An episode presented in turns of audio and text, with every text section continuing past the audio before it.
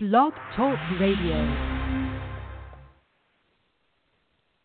Well, welcome, welcome, everyone. This is Dawn Marie Alexander Borsico, your host of The Process three nineteen, and we are at Faith Tuesdays, uh, Thursdays. Oh, my God, I got my days mixed up, and I'm so happy that you have decided to join us this morning. I am so pumped about this show, not only because it's like a relaunch of, of the Process three nineteen, but because I have a special guest. Well, all my guests are special, but Stephanie has a powerful uh, story, and I really wanted her to share her story. For many of you who don't know, uh, there's a lot in the news these days about sex trafficking, human trafficking, coming across the border, and things that just are happening in our own towns, in our own cities, and what's happening to people. So we want people to have hope. We want women to have hope. We want men to know how to encourage their daughters, to, to love their wives, and to really create an environment to where women, children, and those who would be susceptible to human trafficking, to rejection and abandonment, will not have to uh, be susceptible to those roads. We're going to start sharing some statistics with you guys and really want everyone to be informed. But without further ado, Stephanie, I'm so excited to have you on. Thank you so much this morning for being on the show. Oh, well, thank you for having me on the show. I am excited as well just to see what the Lord does.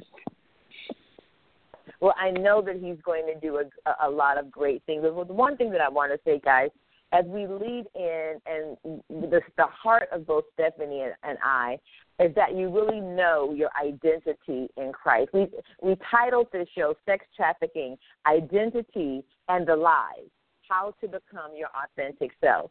One of the reasons that we we see these things happening in our society is because people have lost their original identity. They no longer know that they're fearfully and wonderfully made in Christ. They don't understand or know that they were created with purpose, and they were created with destiny, and that God loves them with an everlasting love. Um, Stephanie, can you please share with us a little bit about your story? And before we do, let me go ahead and read your, your bio, because I think it has a wonderful, wonderful lead-in to who you are. I'm excited to bring to you a powerful speaker with an awesome story. Her tragedy to triumph, Stephanie Johnson has overcome pain, rejection, abandonment, but that has not stopped her from pressing through. Stephanie continues to stand against the issues of her past, the situation and people who attempted to dictate her identity and to hijack her purpose, to keep her broken and living beneath the design and the destiny that God had for her life. Stephanie Johnson is the founder of two, not one, but two nonprofits. She's also an entrepreneur and a lover of all things Jesus Christ. She's a wife. She's a mom. She has three wonderful boys. I mean, can you imagine? This woman is busy. She's a founder. Uh, the, the nonprofits deal with sexual exploitation in the upstate of Southern, the South Carolina. She is an entrepreneur yeah. at heart and is currently building a successful direct sales business, all while raising her boys into men. Not this masculinity they're talking about, but men, men of God, men that will love Jesus. She is not without her own pain, identity crisis, and past, to freedom, and she's found all of that freedom in Jesus Christ. So tell me more, Stephanie. Tell us more. Well, um, so as Dawn Marie stated, you know, I have my own um, past of pain. And so when I was a little girl, um, I was raised in a home where both my mother and my father did not know their worth. They did not know Jesus. And um, their tactics of raising us was through abuse. So I, I have walked through physical abuse, emotional abuse, mental abuse, um, and sexual abuse. My sexual abuse, however, um, my memories are so distorted of that that there's no way that I can tell you who um, did the sexual abuse. I just know that it It happened. I have the memories that it happened, but um, anyways, my memories are so distorted that I cannot label who, um, when, and where. So I know what, but not who, when, and where. Um, so anyways, I grew up believing that I would never amount to anything at all, that I would never become successful, that nobody would ever truly love me for me, um, that I was stupid. Um, and the reason I grew up to believe all of these things is because these were the items that were spoken over my life um, by my parents. So before I go any further, I do need to say this is not to condemn them. This is not to um, place shame or guilt on either one of them in the event that you know them or they will hear this one day. Um, this is to shine light on Jesus and how each one of us are broken in our own ways. But through the love of Jesus, we can find healing. We can find freedom. It does not mean we find perfection. Um, like Dawn Marie um, had mentioned, I'm raising three boys to be men of God who stand on the Word of God as their foundation. However, that does not mean that they are perfect either, and it is not without failures along the way.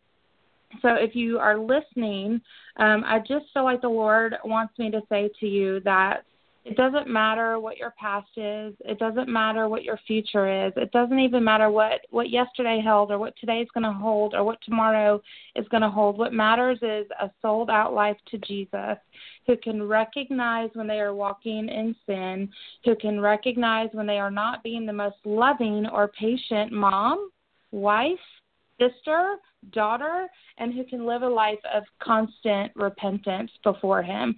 That is what a true relationship looks like with Jesus, and that is the foundation for finding success.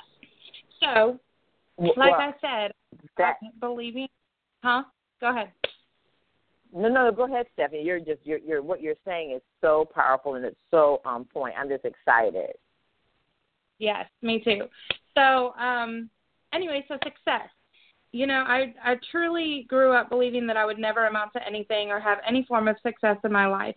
So at age twelve, um, twelve, y'all, I started smoking and um, drinking um, at a friend's house. I would go spend the weekends with her, and she had an older sister who was probably early twenties, I would say. She definitely was not much older than that, but old enough to buy alcohol, and is twenty-one in the state of South Carolina. So she had to have at least been twenty-one. Um, anyway, so she would share her alcohol with me on the top of the roof of the house. So, man, twelve, y'all, twelve. Like, that's how much brokenness I was walking in at the age of twelve. And so later on down the road at age fifteen, I started really delving into um, parties. I never did any kind of hard drug. Praise God. I really firmly believe that that was the Lord's protection on my life at such a young age. Um, I did drink. I did smoke. I did do pot and um, huffed gasoline. So if you are a teenager listening, please do not do those things. I would not recommend them. If you are broken and if you are in need of something to numb your pain, reach out to a counselor at your school, a teacher, some adult in your life that is trustworthy that you can talk to about whatever it is you're walking through. So anyways. Let me um, ask you a quick question real quick. I'm going to jump in real quick, Stephanie, and I want to ask yeah. a couple questions. I'm, I'm reminded about what we were talking about preparing for the show. Yeah. Listen to your brokenness. I, I mean, at that time, had you ever heard anything about Jesus? Oh, yeah, girl. I grew up in the church. I was in the church what? every Sunday and Wednesday. Yes. Well, wait a minute. Wait yes. a minute. Wait a minute.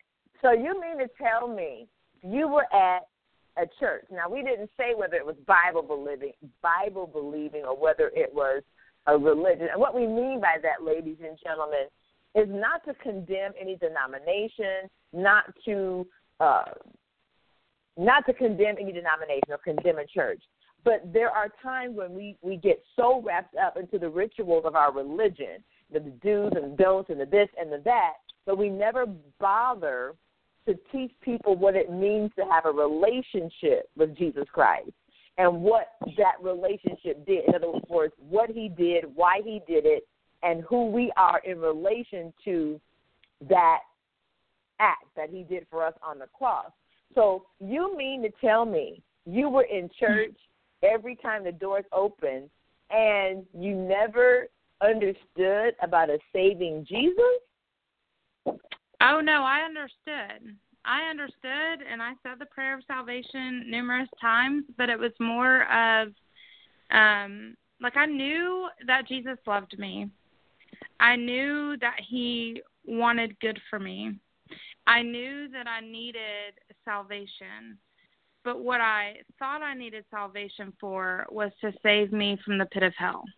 What I also knew oh. was that if this Jesus was so good, then why was I still living in the circumstances I was living in, right? So when you're right. young and it's model for you at home, you're in and out of the church every Sunday and Wednesday, and y'all, like, the people looking back at the the elders of the church, the um youth um pastors of the church, like, they were great. They knew a little bit what's going on, but there could have obviously been more. They could have dug more. They could have invested more. However, they were all, it was a small church. They were all busy raising their own kids. Um, they were all trying to keep the church alive. And so they're, like, for me, I don't have any fault for anybody that served in the church. I know that they prayed for me. I know that they loved me. And I know that their prayers are the foundation of the work that God has done in me. Um, but anyway, so yes, I was in the church every Wednesday, every Sunday, grew up knowing about Jesus, but at the same time, the abuse was so deep, the words spoken over me were so um, core hitting that I could not see Jesus for who he was, if that makes sense.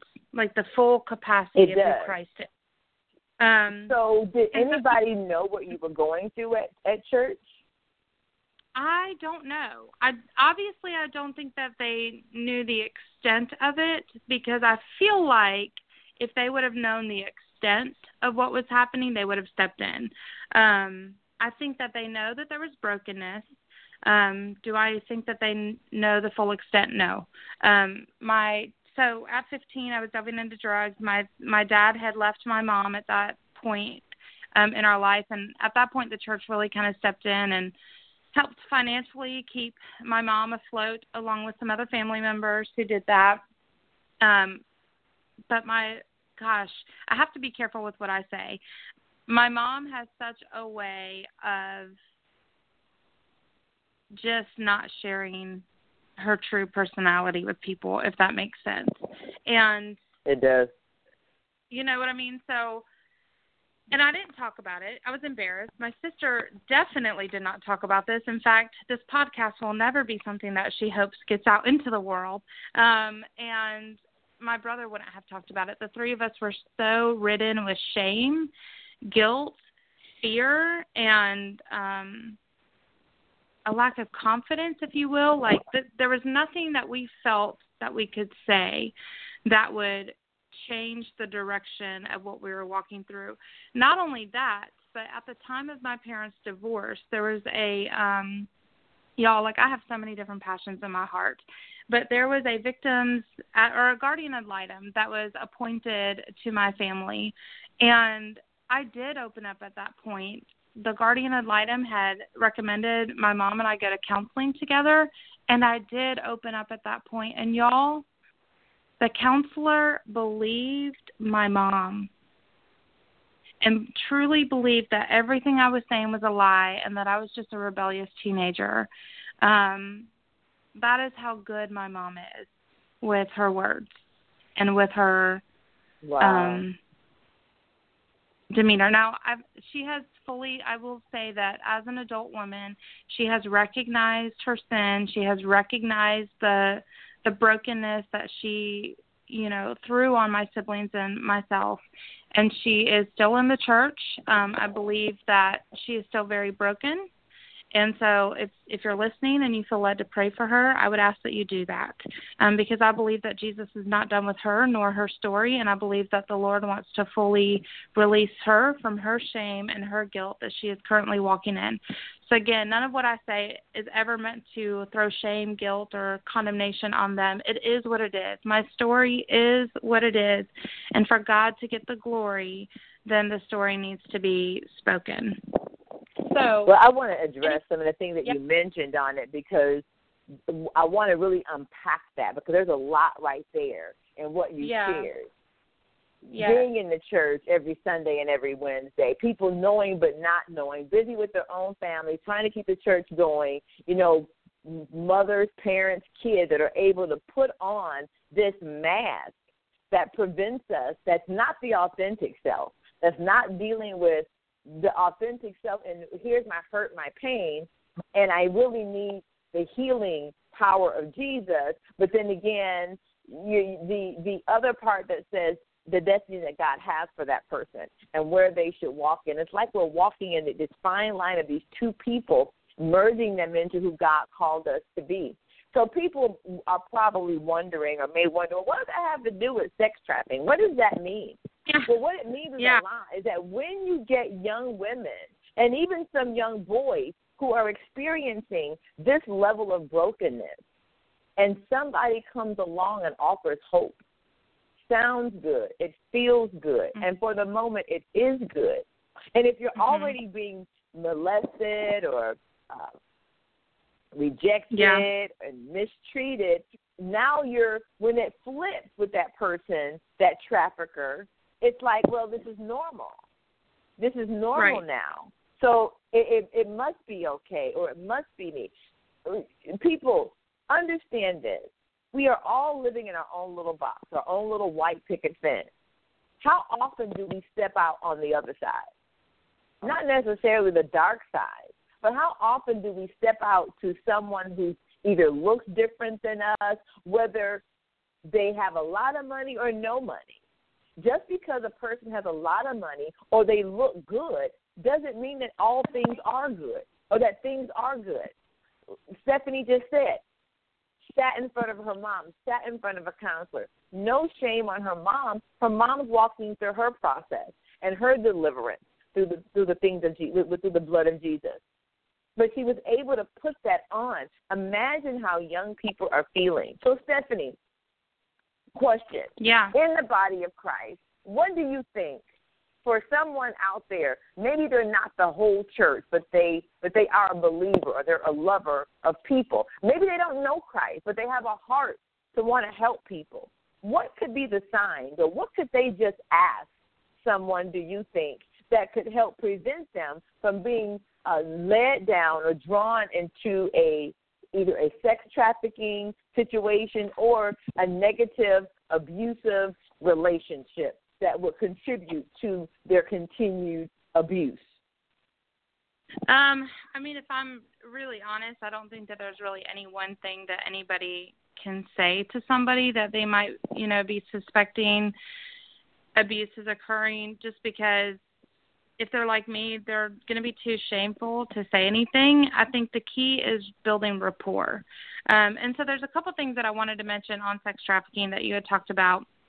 Um, and you, you had mentioned that, you know, the abuse is kind of normal. And so when a trafficker comes in, that these women, girls, boys just kind of submit to their authority. And while that it's true in some cases, a lot of times it is not what happens. A lot of times what happens is, is you do have someone who's, you know, broken. And, and honestly, not every time there's a girl in a situation where she comes out of abuse like I did. Um, in America, one of the top ways that it is seen is through relationship building.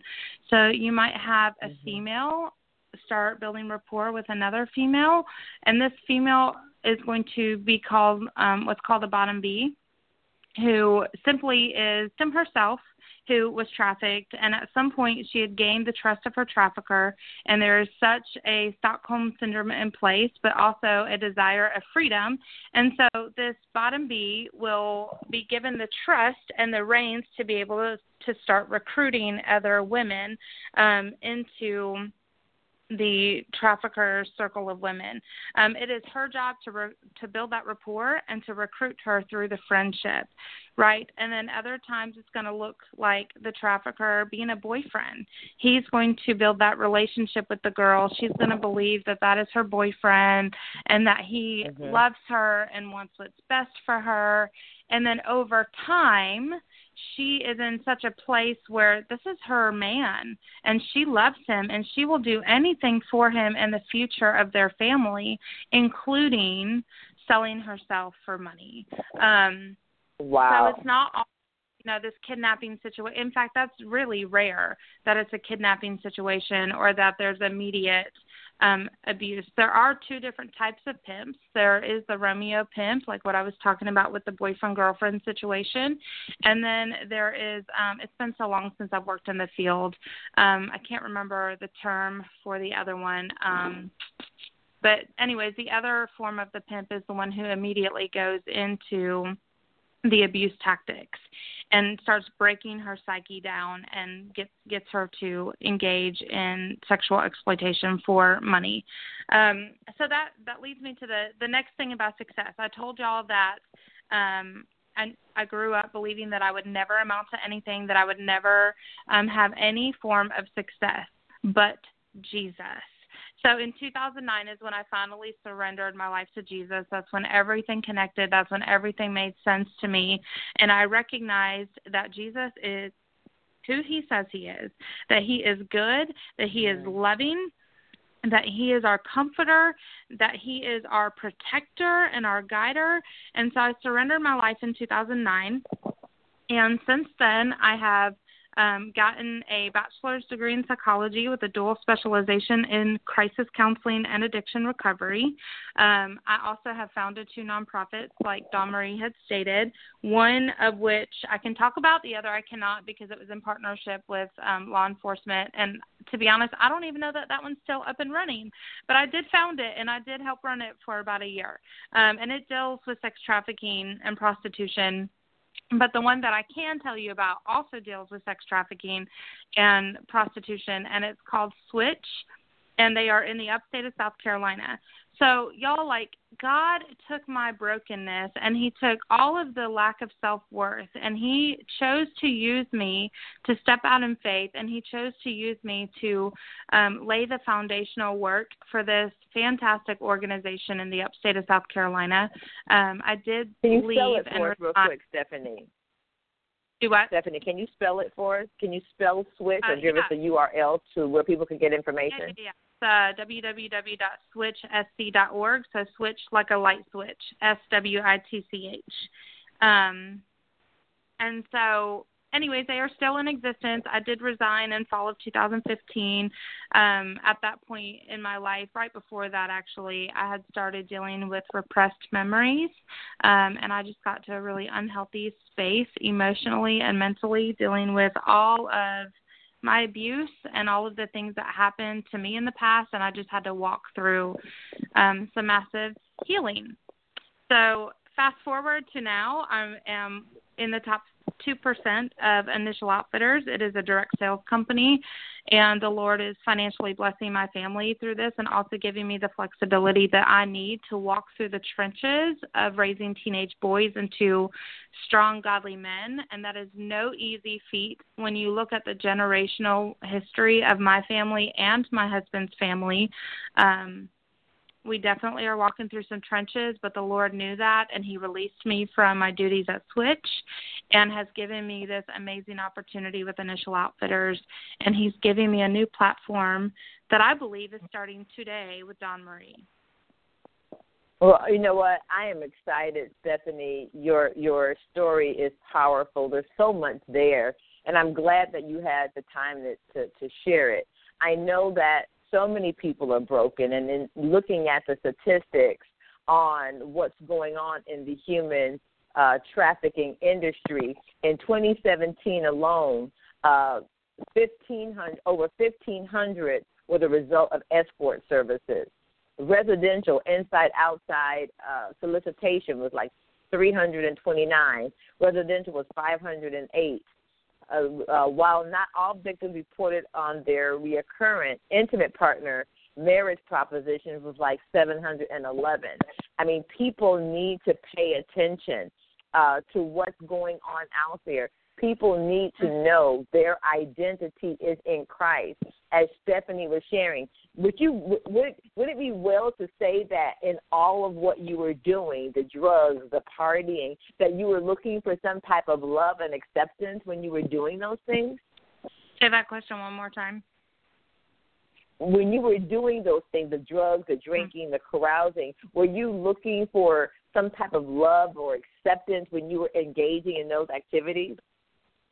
You know, I'm a pretty bold, confident, independent woman, so I don't know that I could look back and say that I was looking for, you know, love, surely acceptance, but love, I'm not sure that that would be a word that I would use, but acceptance, yes. I wanted to feel accepted into a group of people, and with the brokenness that I was walking in, I didn't fit into the the good kid crowd, you know. Um, and so the quote-unquote bad kids are where I found my acceptance. So, yeah. I get it. I totally get it. And I'm glad you shared that, because there are people who, who are in a loving family, mom and daddy, they have what they need, but there's still something within them that causes them to feel some type of brokenness. That ultimately, all of this, guys, affects your identity and who you are in Christ and how you see yourself. So one thing that Stephanie and I want you guys to know is that you are loved, and you are, and you do belong in the family of God. It doesn't matter about your past. It doesn't matter about your present, because God already sees and knows the future that he has for you. And it's not for calamity. It's a future. There's a hope. And he loves you with an everlasting love. He knew you before you were formed, ever in your mother's womb. Stephanie and I are definitely going to have to continue this conversation. But before we do, we're going to have to plan another day. And if you guys like that, please message myself, message Stephanie. If you know anyone that's going through any type of sex trafficking issue, if you need to get help, you can call a, tra- a sex trafficking hotline at eight eight eight, three seven three, seven eight eight eight. eight eight eight, three seven three, seven eight eight eight. Let them know what's going on. Talk to them about a family member. Begin to ask people around you, hey, how are you doing? Don't just get into the elevator. Don't just assume that people are fine. Share the love, share the kindness, share the gratitude that you've been given.